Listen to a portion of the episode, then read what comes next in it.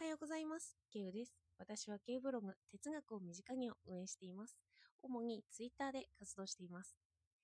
今日起きて思ったこと、7時だったんですよね。ああ、いつもよりかなり遅いって思っちゃったんですよ。まあ寝坊ですよね。昨日、あの、目覚ましをセットせずに寝てて。で、いつもは少し本を読んでからラジオの原案を考えているんですけど、今日は起きた時思ったことを考えてみようと思います。それでも私は、あの、原稿がないと読めないので、原稿をサクサクあの書いてから今読んでます。自分の体内時計、そういうことについて話していこうと思います。よかったらお付き合いください。私たちは時間を無意識的に把握してます。このくらいが1分かなとか。で、これって私の場合、当てずっぽうだったんですよね。ちょっと昨日のツイートの引用を一部します。もちろん違うよ。僕は当てずっぽは決してやらない。あれは癖になると大変だ。推理力がダメになってしまうから。というようなのをツイートしたんですけど、これはシャーロック・ホームズの一言です。私は当てずっぽうでそろそろ何分かなというのを当てるんですよね。その、そしてこの感覚というのは当てずっぽうなのかなと思いました。それで私はいつも目覚ましの少し前に起きることが多いんですよ。ちゃんとセットしておくとその前に起きる。で、それは無意識的にその時間に起きることを前日に記憶していて、で、それが実行されている行為なのではないかと思いました。で、昨日はうたた寝をしてしまったので、目覚ましを設定するのを忘れていたんですよね。でも今日は本当にいろいろやり出すギリギリの時間に起きれたので良かったです。なので、まあ、もっと本能的にこの時間に起きなきゃやばいよというようなそんな信号が私に送られてきて起きたということなんですかね。これも当てずっぽうではあります。まあ、起こったことに対しては当てずっぽうが特には多いんですけど、まあ、これを推理的にも考えられることができるということですよね。そしてこの時間は当てずっぽう以外に当てることはできるのかなということをちょっと考えてみました。時間というのは物質的な時間との内部的な私の時間というのが2つあります。哲学では時間って2種類あるって言うんですよね。特にベルクソンなんかは時間に対して糖質的時間と、と、あの、と、なんかあの、時間を2種類に分けています。自分が実感している時間と、自分だけの時間。自分だけが実感している時間と、あとはあの時計などの物質的な時間ですよね。この実感してる時間は、例えば相対的に私が楽しいことをしていると思ったときはその時間が短いと思うような自分の感覚の時間が一つ。で、もう一つは1時間100円とか砂時計とか物質的な時間のことです。私たちはいつも自分の時間から物質なじ物質的な時間を推測しているんですよね。このやりとりがいつもあるということです。で、推理に使うのを当てずっぽうにしたくなければ、私が何が今私は見ている、あの、何か今見ている背景とか、あの太陽の位置とか、そんなことから推測するということになるのかなと。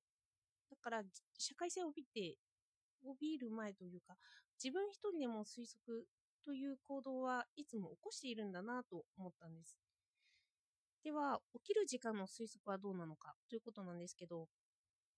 起きてからすぐ頭を働かせて、時計を見ずに、鳥の鳴き声とか、朝日の様子だとか、そんなもので時間というものは一応測定はできますよね。でも私が起きたという現実があって、そこは無意識的に私は何らかの行動をとっているんですよね。で、その起きるということは、まあ学校に行かなくてはいけないからとか、この時間に起きるということと結びついていた場合、まあ、これは社会的な行為になるんじゃないかなって思ったんです。だから、その起きてから外部のヒントでその世界を探るんじゃなくて、起きてから私に内部で何が起こってこの時間に起きたのかという原因を私の中に見るということですよね。で、そう考えたときに、私というのは、あの私の発生時点、事故の発生時点から私ではないものとつながっています。あの鏡を見て自分っていう判断する前の自分がいるということなんですよね。だから私の事故の発生から、まあ、社会性を帯びているということは推測ができます。もうほぼ私は社会性の自分と元の自分とくっついているんですよね。そうなってくると無意識的な行動はもしかしたら無意識的な社会性を帯びた行為なのかもしれないなと思いました。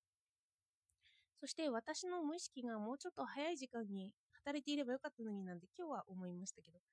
で、さらに言えば、この時間感覚を当てずっぽうでなくすということは、自分の感覚の体調管理とかそういうことにつながるのかなとも思っています。私たちは自分の感情とか感覚が分からなくなる時ってありますよね。一般的に当てずっぽうではなくて分かるものなんですけど、自分の中で推測をしないと分からなくなる。でもこの、まあ、感覚というのはみんなにあって、そしてそれは答え合わせが結構難しいものなんじゃないかなと思うんです。で、自分でしっくりきた時が答えなのかなと、まあ、答えをそういうしっくり感とかそういうことに託すという感覚なのかななんて思いました。それで、このしっくりこないという感覚ですね、その感覚すらずっと疑っていったとき、それはまあ答えの出ない領域にすらなっていくのかなとも思っています。でも基準をその社会で困らないとか社会性としておくならば自分のことは体調ぐらいに分かっていればそれでよくてそこで思考が止まるのかなとも思います。ただ哲学者の場合に限ってはそれを執筆することが仕事になる場合それはまた社会性を帯びてくるのかもしれないなとも思いました。そのどうしてそこまで追っているのか、まあ、自分が職追いたいから追っているのか、それか職業として追っているのかなんていう社会性を帯びているのかなんてことですよね。自分の感覚をピタリと当てる。で、こういうのも推測の能力なのかもしれないなと今日思いました。無意識と社会性の時間感覚のつながりが強いということは内部の内省が社会的な物事と強く結びつけることができるという感覚ですよね。でもしかするとそれは私たちは自転車に乗れたりするように車を運転できたりするようなこととその無意識にできますよね。そういうことと結びついているんじゃないかなと。で、こういうのは分かりやすく何かにできるようになることっていうのは後天的に身につけられたと分かるんですけど、でも、初めの感覚ってそれがまあ、後天的だったのか先天的だったのかって分かんないですよね。まあ、これってずっと哲学の問いでもあるんですけどね。無意識的な中で脳の回路が出来上がっていますよね。で、外部的な時間というのは、まあ、社会的な自分が把握しないと分かりません。だからもしかしたらその時間感覚というのも後天的にできていって、という可能性は高いですよね。でもきっと小さい頃にやるからそれが得意になるということはあってで私はそういった自分の感覚を言葉にしづらいというのが元からあったんですよね。そしてこういう能力が鍛えにくいのだといった時に自分の特性とか性質はこういうふとしたことからでも気がつけるのかなと思いました。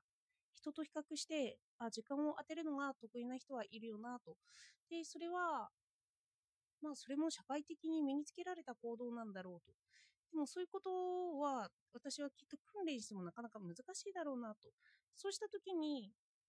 まあ、遺伝子とか私の特性とかそういうところと結びつくくらいに考えられたりするのかななんて。で今日ちょっとまとまらないですね。しかも抽象的なことが多くなってしまったのは、まあ、私のが起きたてでそのまま考えたことを書いたからなのかなとも思ってます。では今日もお聴きいただいてありがとうございました。